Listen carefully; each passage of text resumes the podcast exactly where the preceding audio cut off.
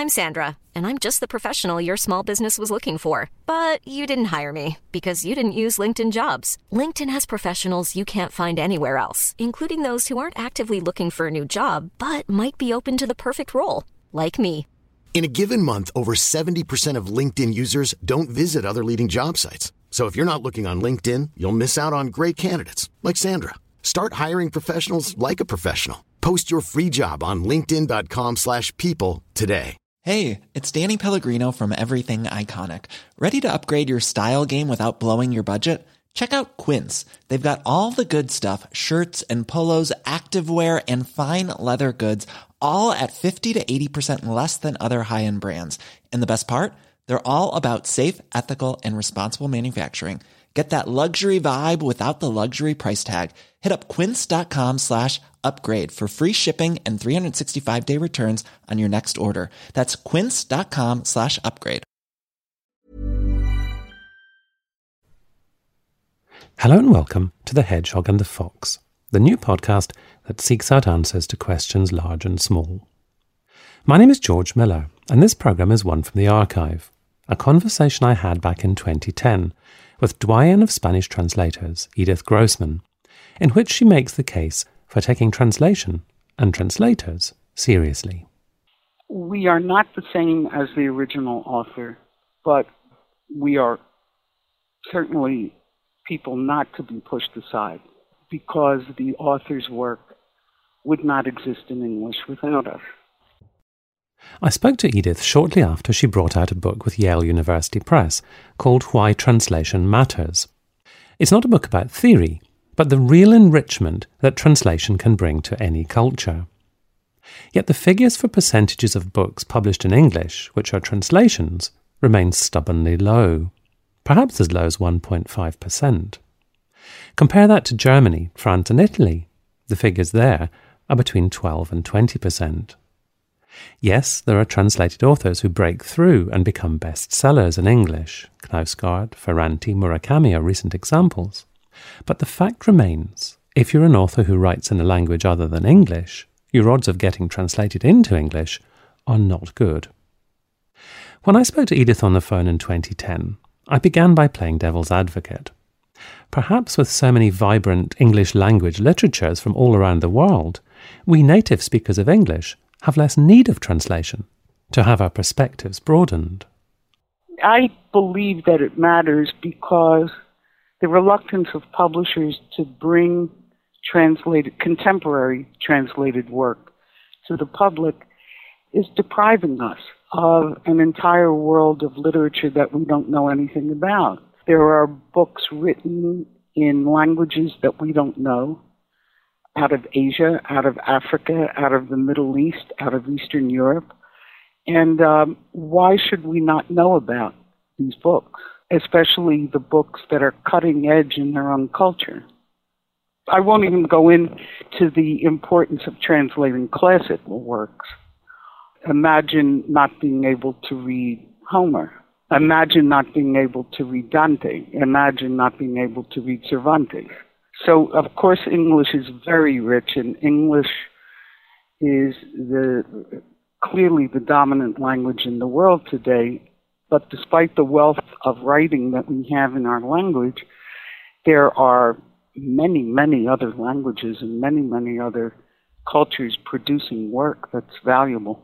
I mean, you make the point that, that really the Renaissance was in part built, or in, one could even say in large measure built through the practice of translation, the transmission of text, the exchange of text. But it, the present situation seems as though English language literature has sort of grown beyond it, or feels that it's kind of grown beyond the need for translation in, order to fertilize in the way that you, you describe in the past.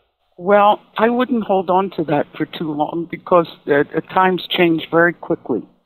And uh, not too long ago, French was the dominant language. And uh, certainly Latin was a dominant language for many, many centuries. I don't know which language will dominate next, perhaps Chinese. Um, so we can't assume that the current situation is permanent.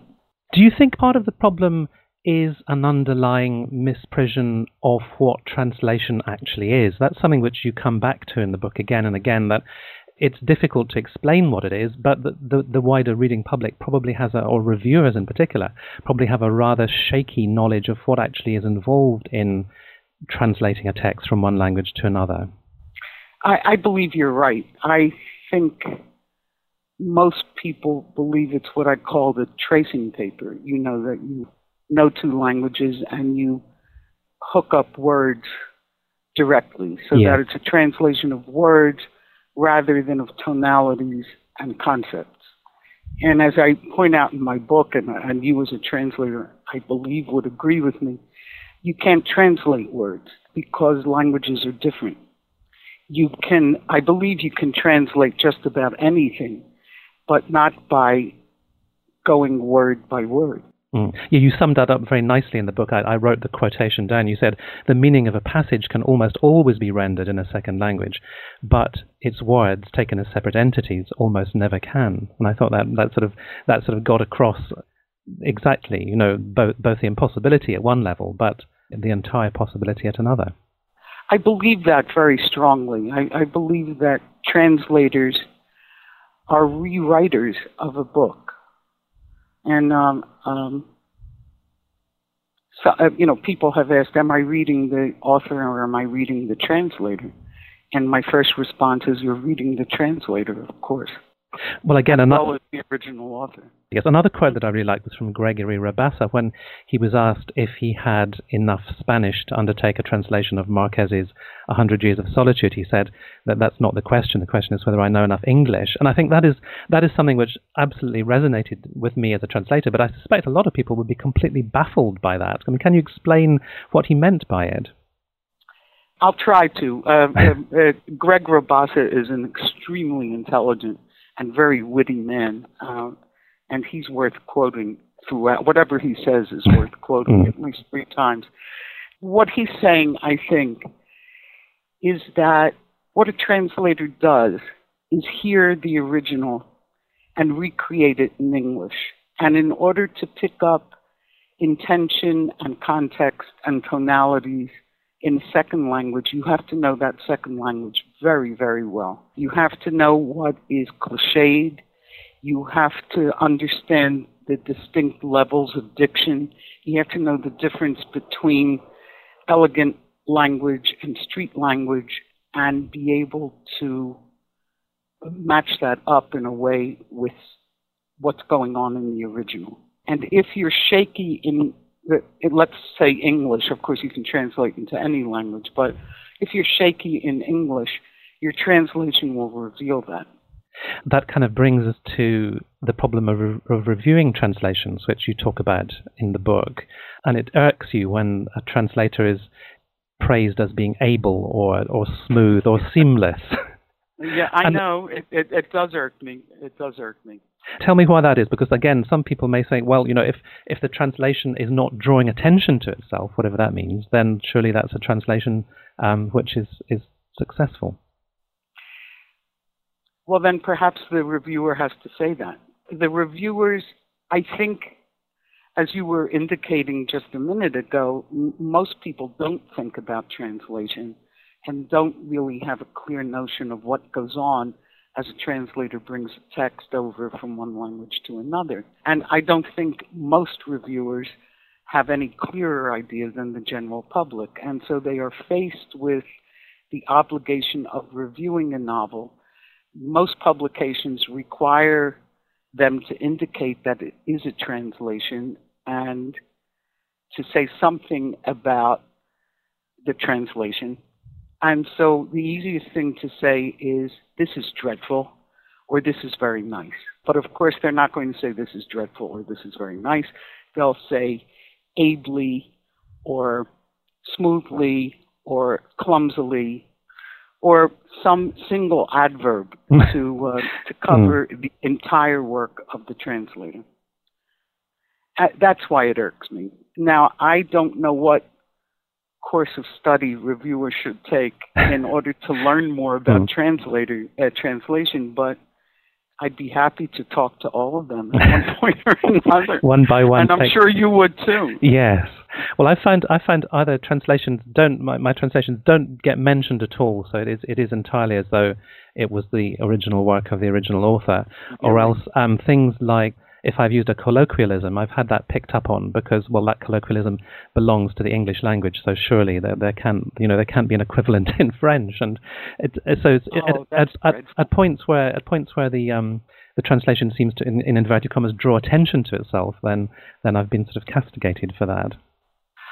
Yeah, well, uh, I know, I know. I it seems to me that our job as translators is to give the English language reader a sense of what's going on in the original. That means if it is awkward and difficult in the original, then we are obliged to make the English awkward and difficult, mm. even though we get the heat for it yeah. and not the original author.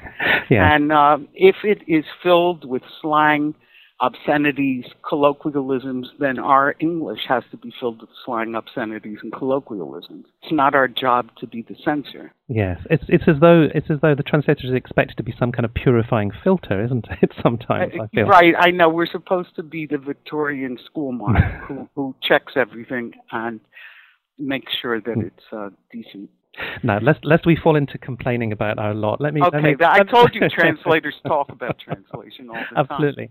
let me let me ask you: when you encounter a translation which has come from a language which you don't know, do you read it differently from a work which has been written originally in English, or how do you how do you evaluate a book which is a translation? I try very hard to read the translation as if it had originally been written in English, although I sometimes I sometimes do find myself saying, "Uh oh, mm. that is a terrible goof. That mm. doesn't read well to me." But I, of course, I do that with books in English too. Yeah. When yeah. I say that doesn't work, you know that that's that's jumping off the page at me. So I I do make a huge effort to read translations of languages I don't know, to read them with the same eye and the same critical sense that I bring to English language books.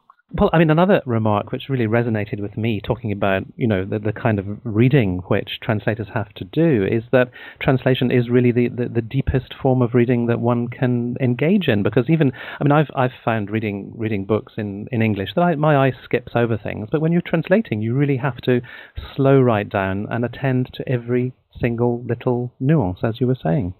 Yeah, uh, it, you can't skip over anything when you translate. Every syllable resonates, if for no, no other reason than to help you create the rhythm of the sentence in English. So yeah, I mean, we we know the book better than anyone else, including the author. I yeah. say, you know, we are more familiar with what's going on, and um, because there's no other way to really delve into what's happening in the original so that you can bring it into English, unless you do really intense and close reading. And that I think translators do more than anyone else. Mm. Well, everything everything is a problem or everything is a question for which you have to find a solution, isn't it? Uh, yeah, especially with a language like English, I must say that is a huge language. It's a very impure language. We take words, vocabulary from every every part of the world, and so we have a vast number of synonyms hmm. for words that don't have synonyms in other languages mm. quite often. So choosing the one in English that really matches the intention of the original is um, is a difficult job mm. sometimes and a, a, potentially endless job because you can change it to one thing in the morning and then you can go back in the afternoon and change it to something different again or back to where you started, can't you? Yeah, I mean, I, I when I've taught translation from from time to time, I tell my students think of the number of ways you can talk about the person who teaches something. A person can be a teacher, an instructor, a professor, a guru, a uh, all right, I've run out of words, but I, there are at least four or five more. Yeah. And um, that is an enormous wealth of nuance in these words, and we have to choose which one the author would have chosen if the author were writing in English. Which I suppose is impossible, isn't it? Or, or at least it's a, it's a subjective judgment, isn't it? We have to exercise our judgment, but it but it ultimately comes down to to our own view of what the author would have chosen had they been speaking English, which is why you can have multiple translations. I think again that baffles some people. You know, if there is a translation, then why why come back? Why revisit a classic and why produce multiple versions of it? But it's because there is no right answer, is there? Uh, yeah, I think there are writer answers. Yes. yes. I think there are more correct answers. Yes. But um, the translator is not invisible. The translator is the interpreter of the work, and so how we view the original and the decisions we make in English color the entire text. And, and as you say, that's why books can have multiple translations. I, you know, when when I translated Don Quixote, somebody at the publisher said, you know, there have been 20, at least 20 translations into English. And I said, well, okay, I'm not going to read any of them. And I didn't. So I know that my translation is different from other translations because I'm different from other translators. And in another 30 years, somebody else is going to translate Don Quixote, and it, that translation will be different from mine. I wanted to ask you about that. I'm, I'm sure you've spoken about it many times before, Edith, but if you, if you forgive me, I really wanted to hear you talk a little bit about the pleasures and the, the, the pains of, of translating such a such a monument of, of world literature. Just tell me what it was like day to day, maybe. That would be a good way to approach it. What was it actually like getting up in the morning and, and having a, a chapter before you? Well, it, it, it was, as you say, pleasurable and painful. It, the pleasures were the fact that the book is so wonderful a book and that Cervantes writes an absolutely stunning Spanish. And so the pleasure of digging into that language was huge. And the, on the days when it worked, when I felt that I had really captured his intention and that I had produced the best translation I could produce, the elation was just enormous. Mm. It was huge. Then, of course, the painful part was there were days when I thought, I will spend my life trying to translate this damn paragraph, and I am never, mm. never going to translate it. Mm. And then I thought of all the academics and all the professors and all the pedagogues mm. who would jump on my translation and tear it to shreds and I these are the people that Gregory Rabassa calls Professor Horrendo, uh, and these were this I had to put them out of my mind, but I uh, I did have nightmares about what the response would be. But the, the translation was, was, was rapturously received and has become a, a real landmark, I think, in, in the history of, of, of translation and the history of, of, that book. Well, I was I was thrilled with the reaction. Um, I know that um, somebody at the publisher called me just at Christmas. The book had been out about a month or, or two, and said it's number eight on Amazon. I said, mm. "What? Are you kidding me? It can't be true." But it was. You know, it did very well, and people grabbed it up. Um, I mean, in part because it, it's a nice coffee table book, but I think many people were actually reading it. Mm. And you've you've become that that oxymoronic moronic thing, a, a famous translator, really, haven't you, in the in, in the literary world? Uh, well, I suppose I have. Hmm. I suppose I have. What, what, I try not to think that way. What, let me let me ask you just a couple more things, Edith. Um, what do you think the, the, the, proper status of the translator is? We've talked about how you know we we feel they have a rather low status in the in the literary world. What do you think? What do you think the, the proper due that is um, that should be accorded to translators in in our culture is?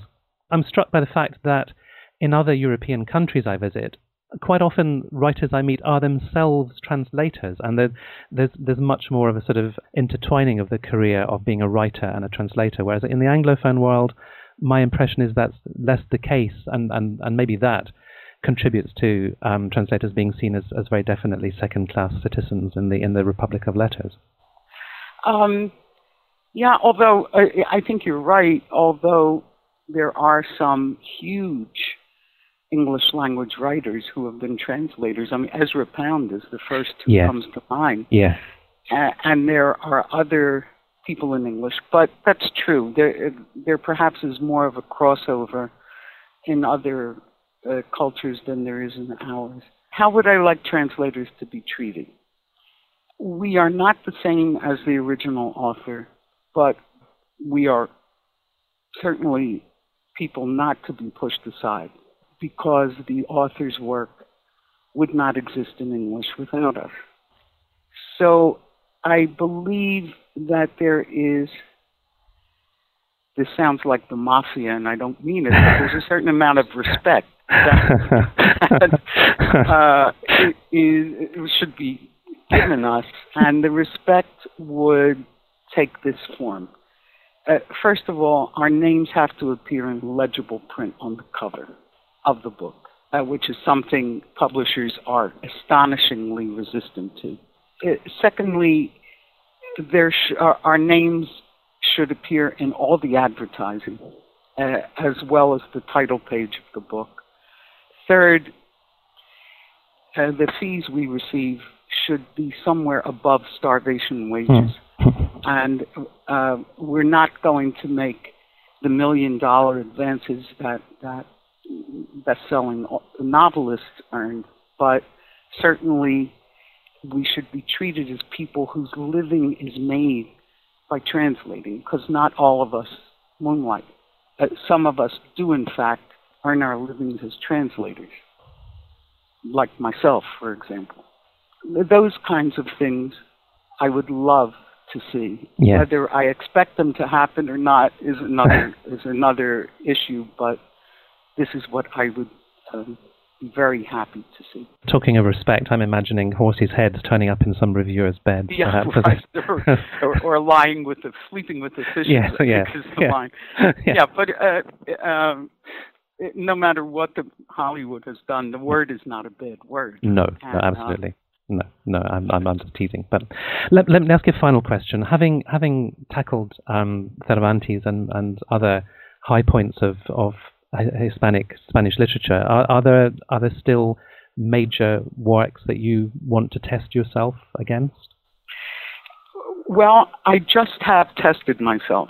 Um, Penguin will be publishing my translation of Góngora's Soledades. Uh, mm. Góngora was a, um, a poet of the 17th century who I think wrote the most difficult poetry that has ever been written in any language. And he has a poem called The Soledades, The hmm. Solitudes, which is a work that has obsessed me since I was a student, since mm. I was in graduate school. And um, I had a Guggenheim last year and was able to use a translation of this poem as my project and then present it to penguins. The test of translating this poem, it's about 2,000 lines, mm. uh, this poem, writing the footnotes for the poem, because it absolutely has to have footnotes. Even Spanish speaking people don't read it without a prose translation. You know, it's, it's like a key to Finnegans Wake. Right, yeah. You, you know, and writing an introduction for it is about all the testing I can take for now. Right. I have to, I have to move on to something a little less demanding. Less, but, less testing. Uh, but I, I am hoping uh, that book will be out next year. I, I'm longing to see it in print. I was talking to Edith Grossman. Her book, Why Translation Matters, is published by Yale University Press. Yale also publishes Edith's translation of Cervantes' exemplary novels. The translation of Góngora's Solitudes that she mentioned is in Penguin Classics, and her Don Quixote is a Harper Perennial in the US and a vintage classic in the UK. She is, of course, the translator of many other works of Spanish literature, all of which will be easy to find online. If you've enjoyed this program, do visit thehedgehogandthefox.com for news of forthcoming and archive interviews in the series. You can subscribe to the program on iTunes, where you can also catch up on any interviews you've missed, and, if you feel so inclined, even leave a review. You'll also find the program on SoundCloud and Stitcher. In 2016, Gregory Rabassa, the translator Edith mentioned in our conversation, died at the age of 94. I thought that, in tribute to him, I would end today with the words of Gabriel Garcia Marquez in a Paris Review interview. A good translation is always a recreation in another language. That's why I have such great admiration for Gregory Rabassa. I think that my works have been completely recreated in English. There are parts of the book which are very difficult to follow literally. The impression one gets is that the translator read the book and then rewrote it from his recollections. That's why I have such admiration for translators. They are intuitive rather than intellectual. Until next time, thank you very much for listening, and goodbye.